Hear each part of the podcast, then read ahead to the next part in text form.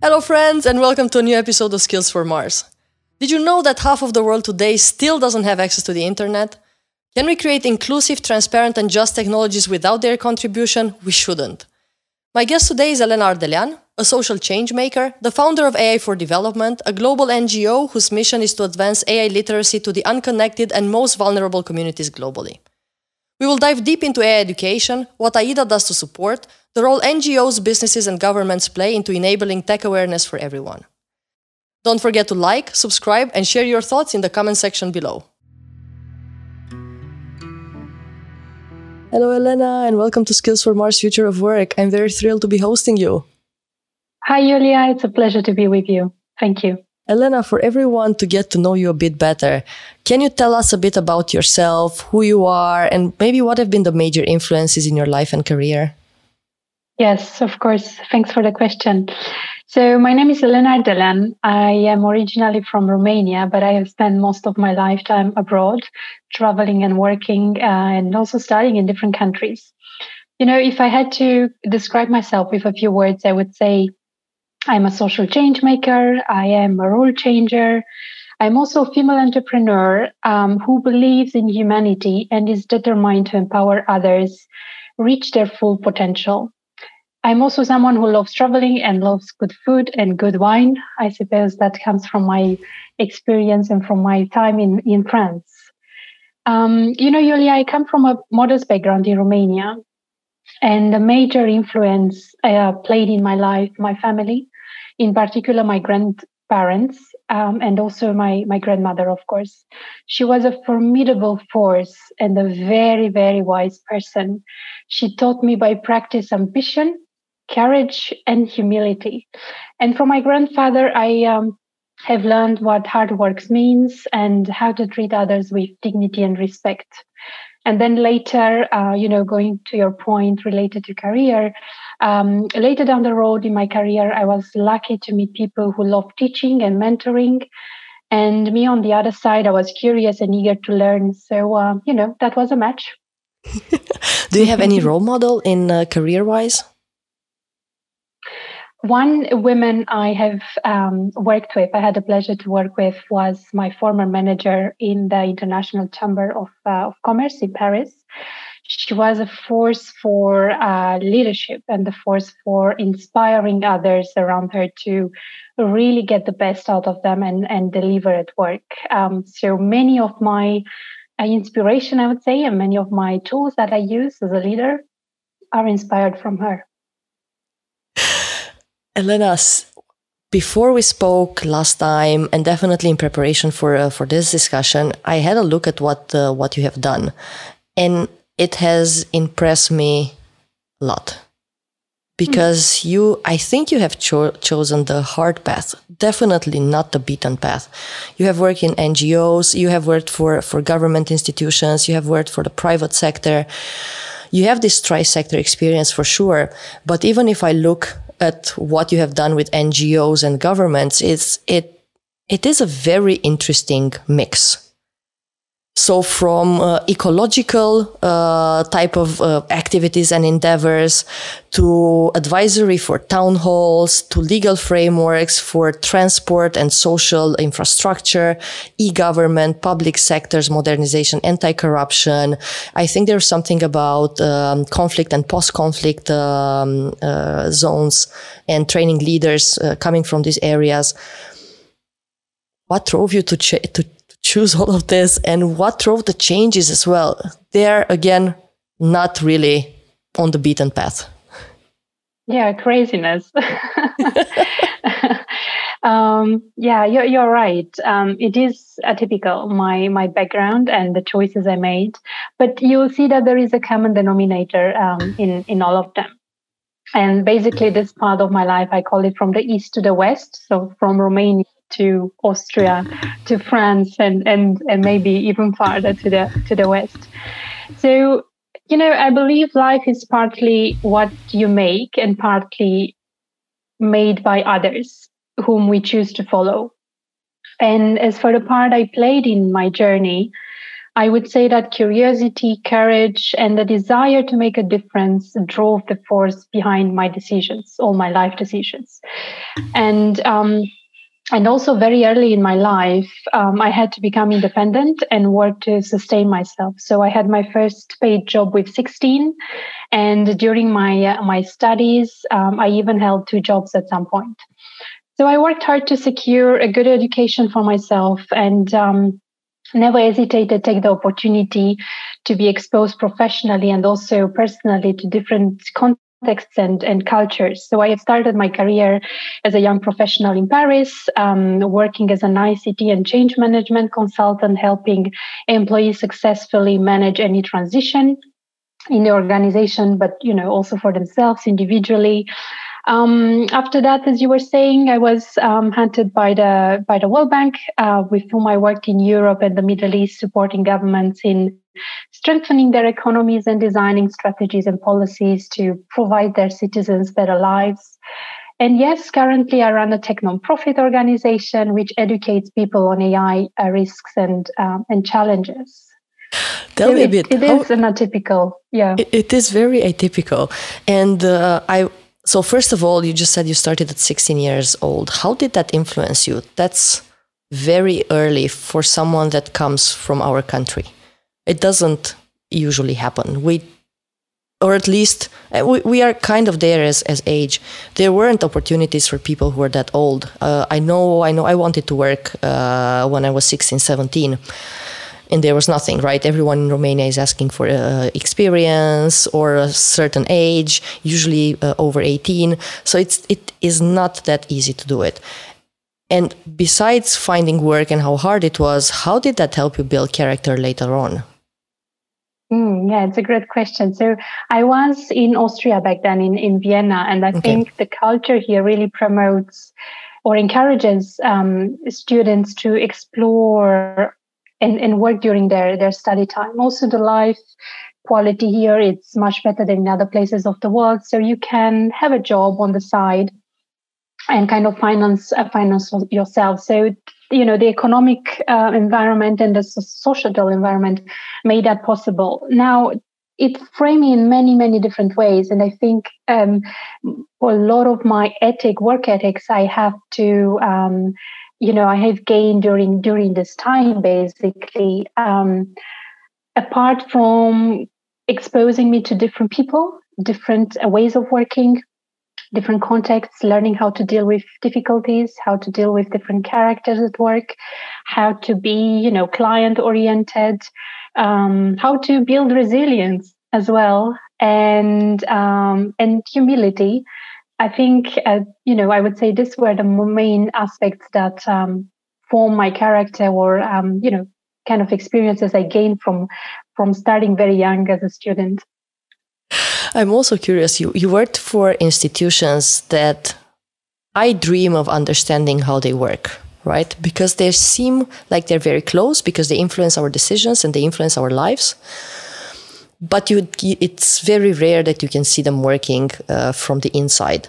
Like the World Bank, the 100 mentors, and everything that you did for peace building and so on. Did these experiences change the way you view life? And if yes, how and why?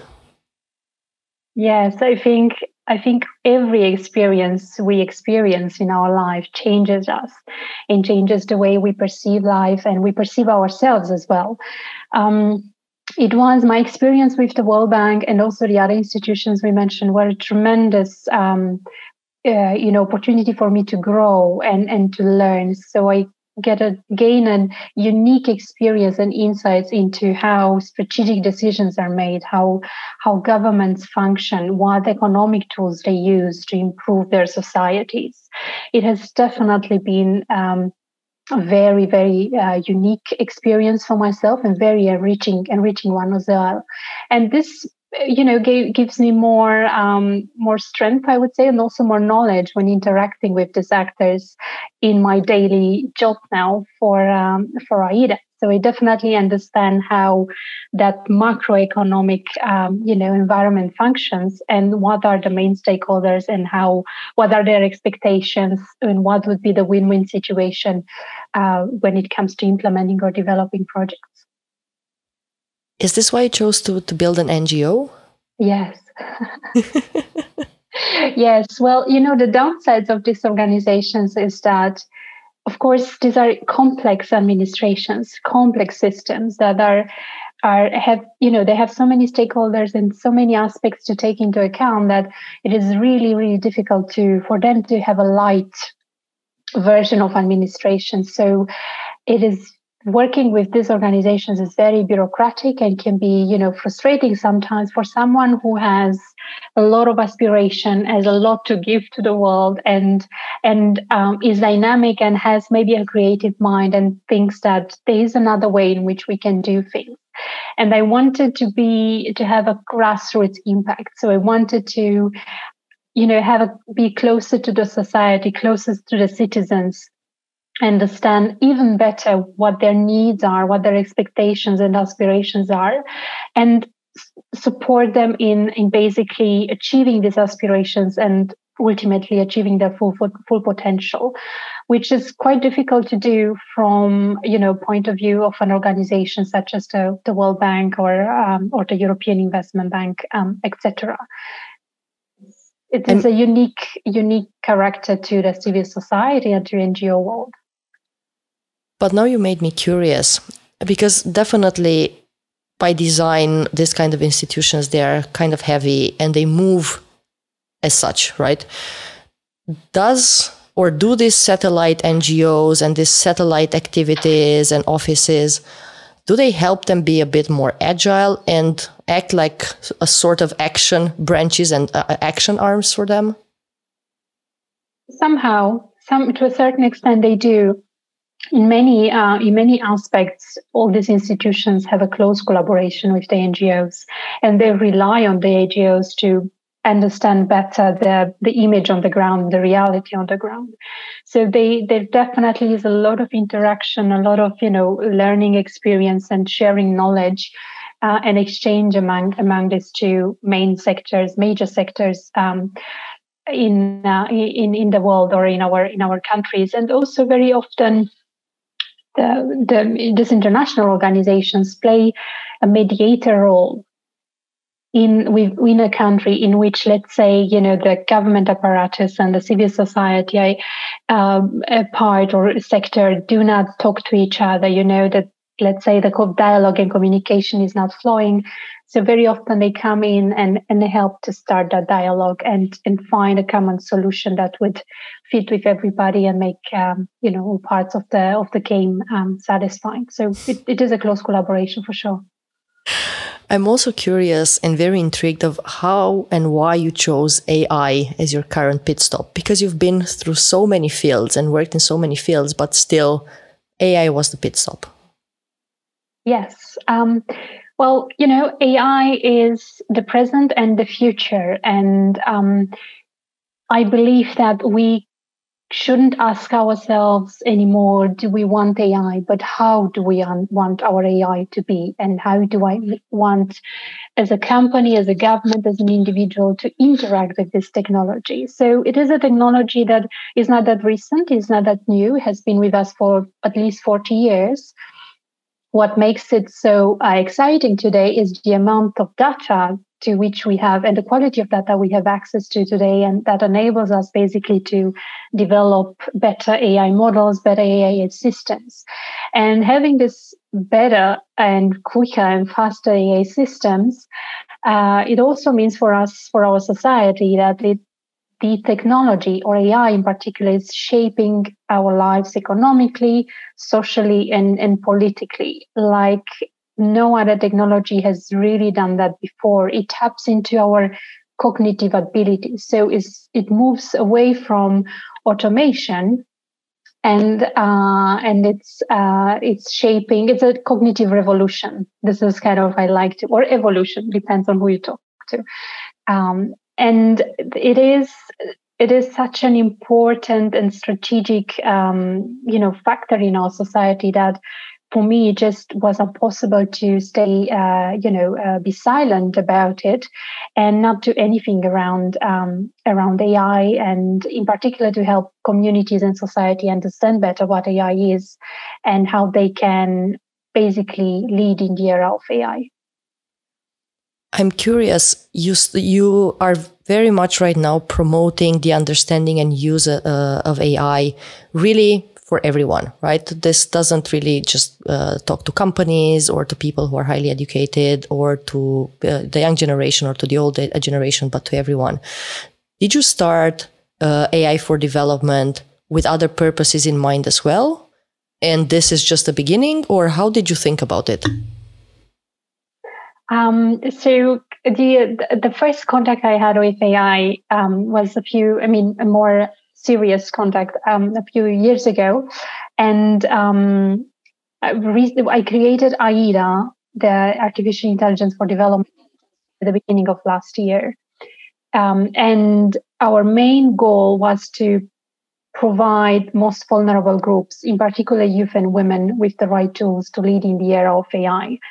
So we envision an inclusive society in which no one is left behind, while AI also, became a key driver of economic development. As I said, there is no doubt about it. We believe that AI also represents a global challenge, and more action is needed to secure that our communities are informed actors and involved in a decision-making progress. So this was our main idea and initial seed, I would say, for the organization. No one should be left behind, and in particular, vulnerable groups that are already struggling in many aspects would be even more affected by AI and are more affected by AI in general. It could go, AIDA could go in different ways and could take different directions. I think this is a mission, as a vision will always stay with the organization. We are a volunteer-based organization for now, and most of the actions and the projects we are running are voluntary-driven, so they are community-driven. And the direction which we'll go will definitely also depend on the people joining us, on their ideas, aspirations, and also on the other side, the needs and the needs that we will see on the ground and the reality that we will see on the ground. So what kind of actions are you taking? Yes, we have three main pillars in the organization. So we do AI awareness and AI literacy programs, and we are also involved in research. We are working on a fourth pillar that would be related to AI solutions, the development part, technical development part of AI. And we hope that giving this, three main pillars, we'll be able to build a system similar to an assessment, if you want, of AI in a different society, community, in terms of how transparent is the AI used in your community, society, how well established are the policies and regulations, how involved are the citizens in the development of your solutions, and how is the community, the government, the private sector responding to the needs of citizens. So, going back to AI literacy and AI awareness is a lot around training programs, developing challenges or festivals for children to learn more about AI, play with it. Is a lot of conferences, a lot of talks, webinars that we organize.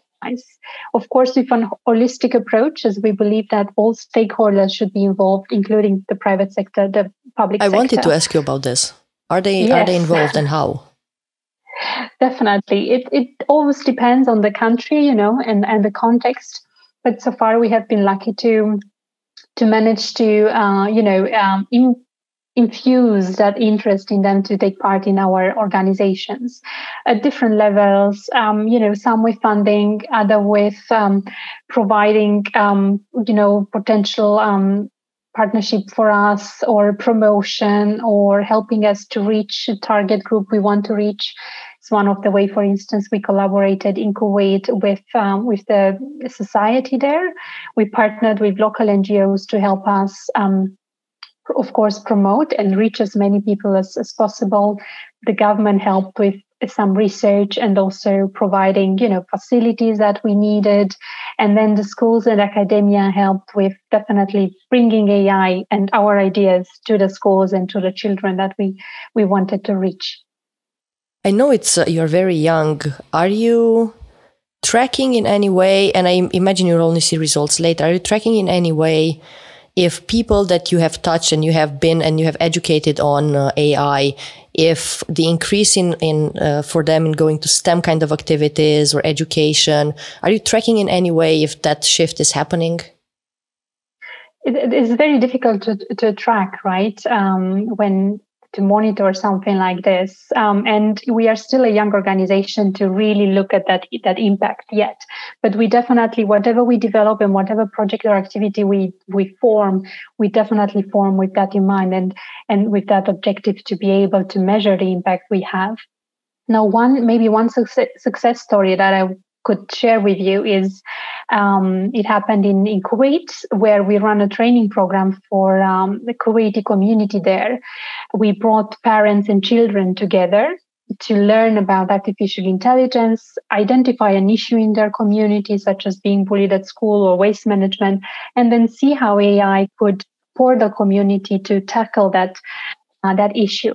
Now, this was a 6-month training program. So twice a month, we meet with everybody and deliver the training, and they will learn and play with it. And at the end of the training, the participants had the chance and the opportunity to be part of a worldwide competition, a global competition. And one of the families in Kuwait won the junior category.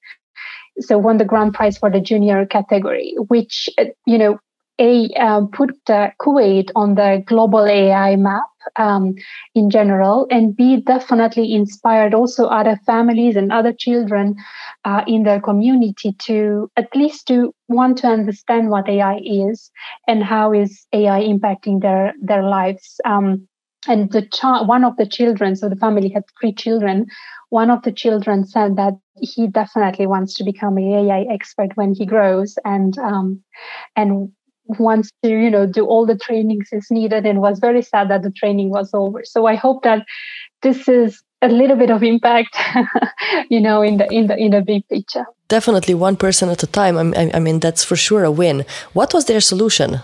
What did they want to use algorithms for? Yes. So you have to know that in the Middle East, birds are love species. So people in the Middle East love birds, and they have a lot of bird species that are protected, including in Kuwait. And because they have such a big, love for birds and passion for them, this family thought that it was very useful to develop an app that would recognize protected species, bird species from not protected one. So they have developed an app where the machine will recognize what is protected and what is not protected. And the app will even go farther to explain the user what is the ecological environment for this bird and how can you protect, not only the bird, not harm the bird, but also the environment itself. And why is it, meaningful to not throw your plastic bags everywhere, this kind of ecological, basically ideas and concepts that may be very familiar to us in Europe, but maybe not that much in other places, in other parts of the world. So it had also pedagogical dimension to it. But this is very powerful. First, it can be used anywhere in any kind of ecological situation with any kind of species. And second, it proves that whoever gets to learn, even after 6 months, they can come up with solutions that can help entire ecosystems.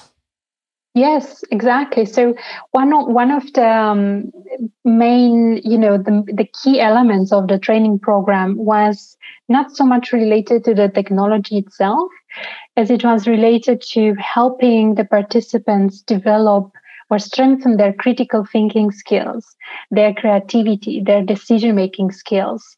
These are skills for the future, for the future of work as well, and are skills that are definitely needed to identify, to come up with solutions in your own community. As AI technology is only a tool, it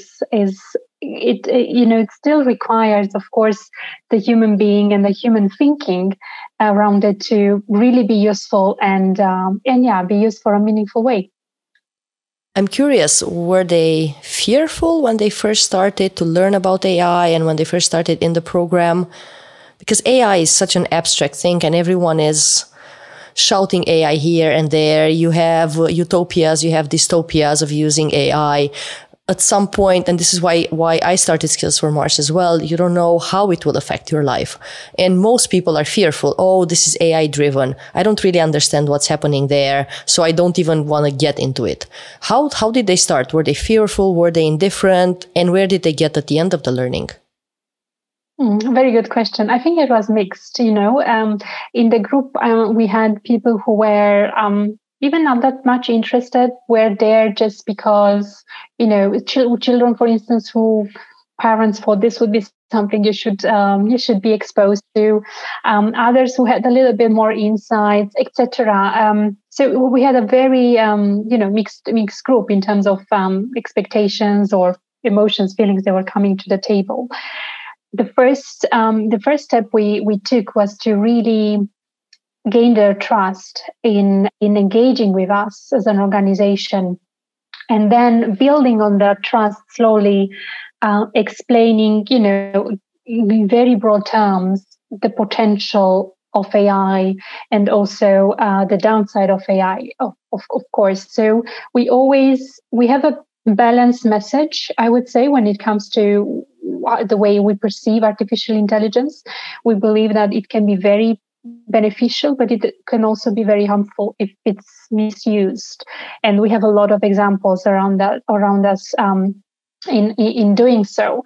They ended up enthusiastic. They ended up really super also positive towards AI because they have seen the benefits of the technology, and also, I think they definitely, left the room with a critical thinking and if we, develop some skills to question things and say, okay, but what does it mean for me? And what does it do to my data, for instance? What does it do to us as a community? Do I really want to have, cameras everywhere? That would be amazing for predicting certain things, but maybe it's affecting my freedom. Until it's regulated and transparent, Exactly. So it was a wonderful journey, and it always is, no matter where we go and community we are engaging with. But it's very good that this starts raising questions as well about the current AI on the market. And there are definitely applications that we are not even aware of that governments use. And they definitely use our data to really understand what's happening, which is in itself not bad at all. Actually, this is something we should be supporting, because the more they understand how we behave and what would help us, the more they can actually support. But transparency is needed.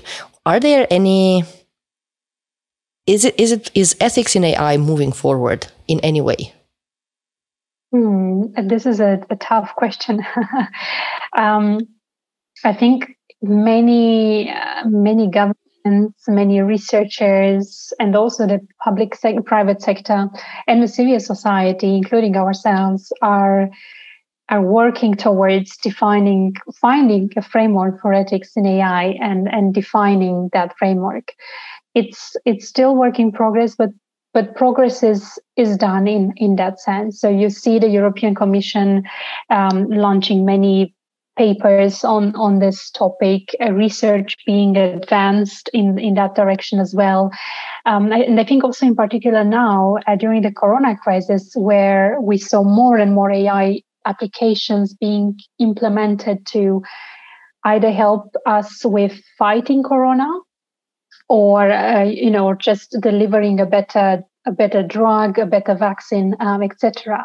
So we saw a boom basically of development in AI that for which we did not really had the time to regulate. We did not really have the time to make sure our data sets are clean and are the right ones. And now we are kind of working, towards making sure that whatever was developed is still, it's really complying with the ethics we have as a society and respecting our freedom and is transparent. So there are different initiatives in this direction, and I'm optimistic that we will. We'll move together as a society in a good direction, definitely when it comes in terms of AI development. You mentioned 2020, and at least from my point of view, I think this was the year when AI could show its power or its progress until now and its evolution. Did you see any initiative this year that is really worth mentioning? Something that you said, good use of AI, powerful, definitely should do it again, continue on this path?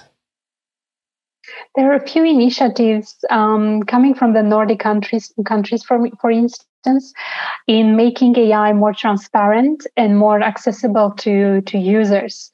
So I know of an example in Helsinki and also in Amsterdam where they have developed the AI Register.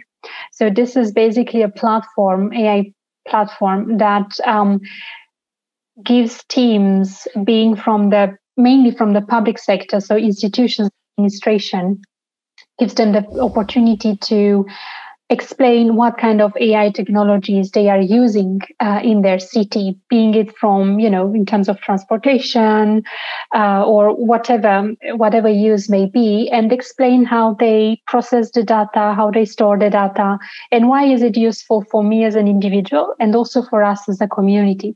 And I think this is the first really definitely right step in making AI more transparent, more palpable and accessible to the citizens, as I believe that it's not so much about one data point, myself, individual, but what does it do to us as a community? And we are moving away from I'm sharing my data to definitely understanding better how the community and society operates and what is the impact of this development on the community.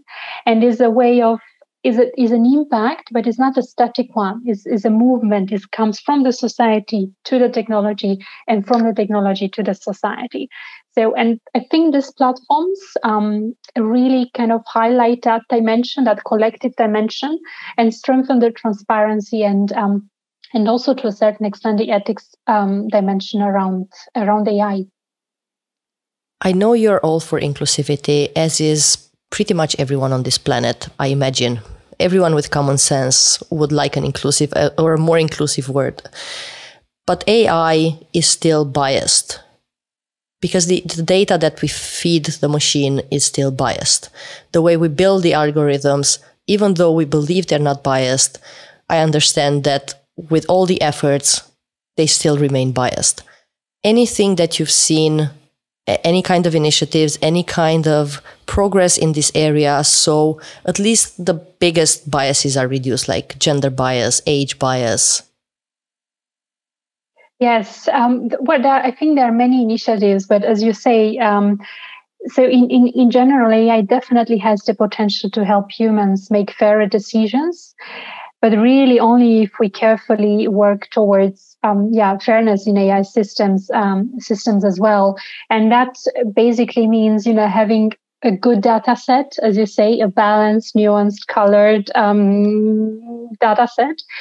And also people on the other side that are developing the technology and use the technology most. So basically having the user and also the developer part of that target group or part of that diversity in there. And I think companies are more and more aware of this, in particular those that develop AI, such as Microsoft, for instance. I'm not making any publicity. I have no ties with Microsoft at all.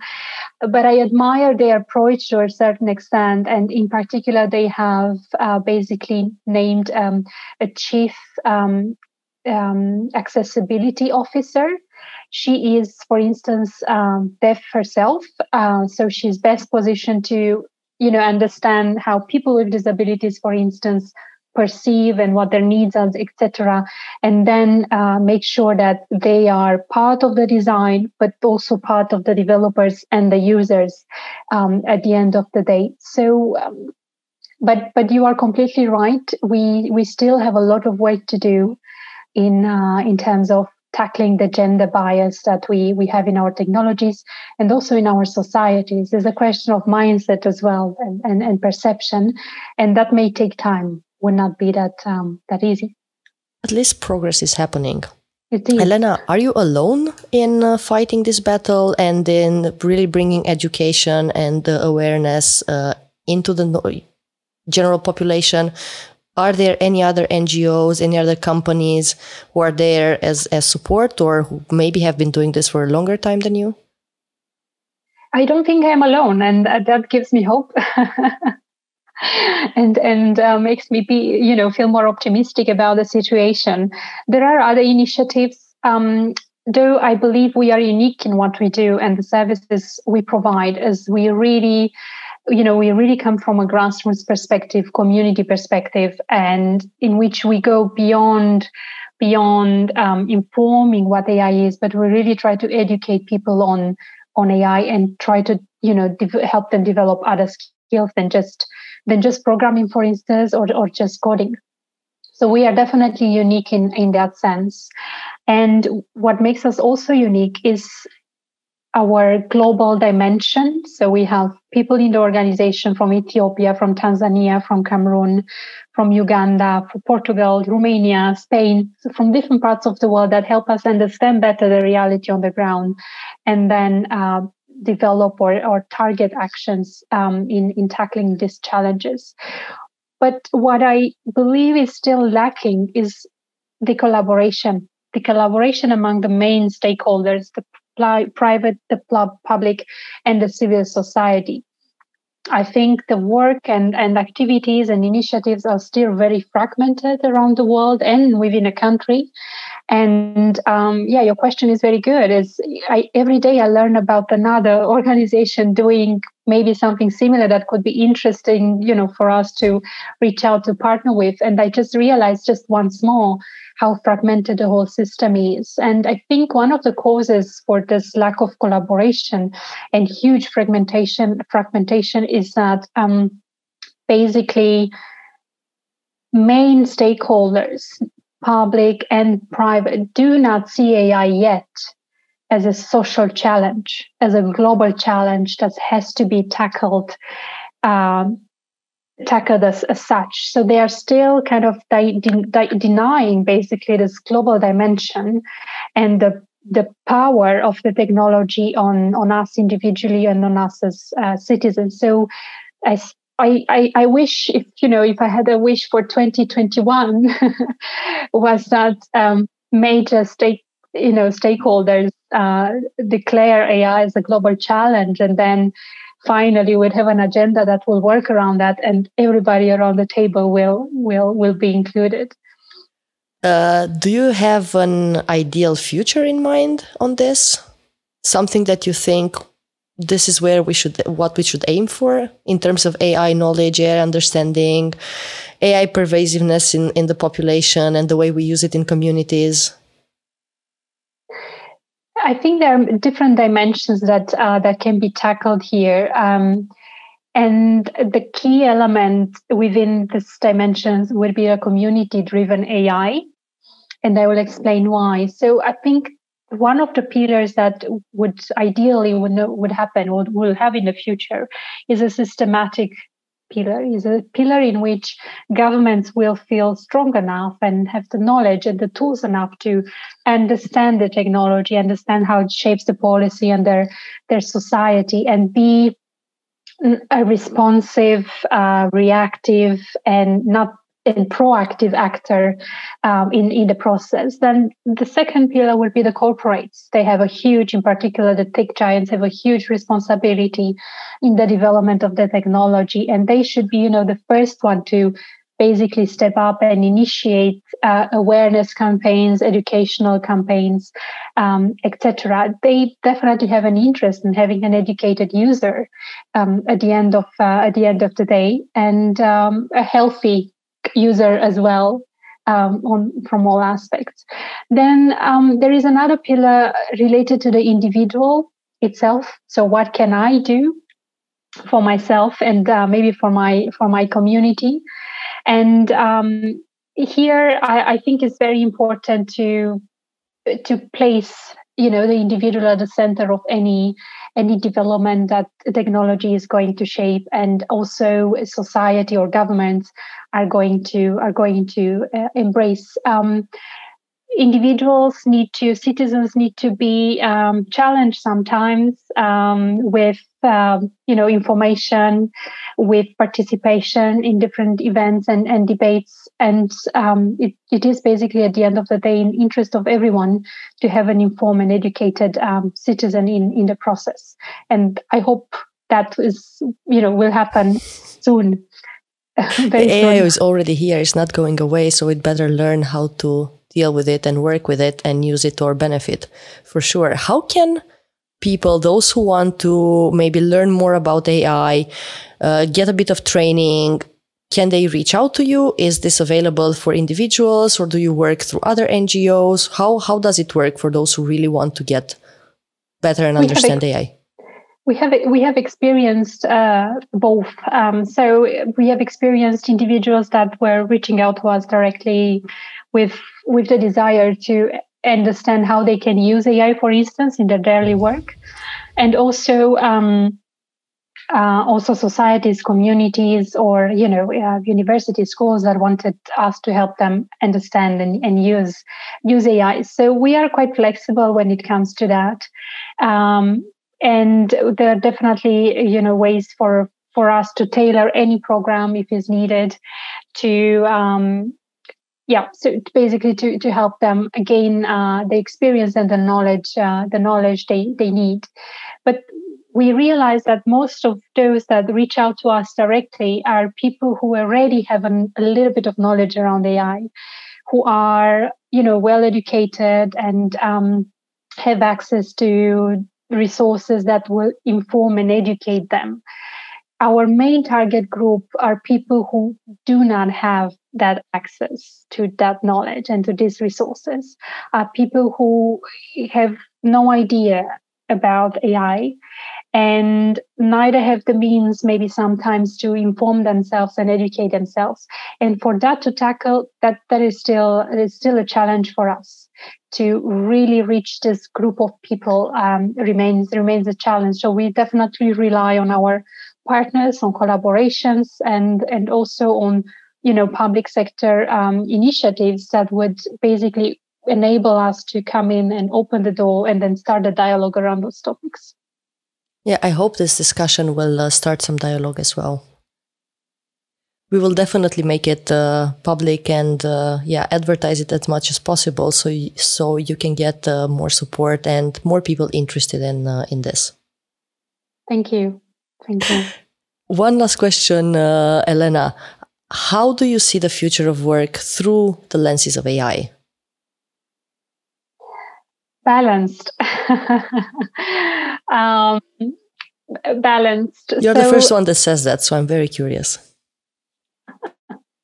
Yes, you're right. So many, people tend to be either positive or negative, or optimistic or pessimistic about it. I think, after having experienced AI as a user, but also as a trainer and researcher, I believe in its potential to help people get better the work they are doing, basically be an enhancing tool in their professional work. Jobs will be created, others will be modified or replaced. That is a reality. It's nothing that we can deny. I think we will have to face that. And there, the government and the private sector, again, I'm going back to my point before, will play a key role in making that transition smoothly for their societies, for their people, and making sure that no one is left behind.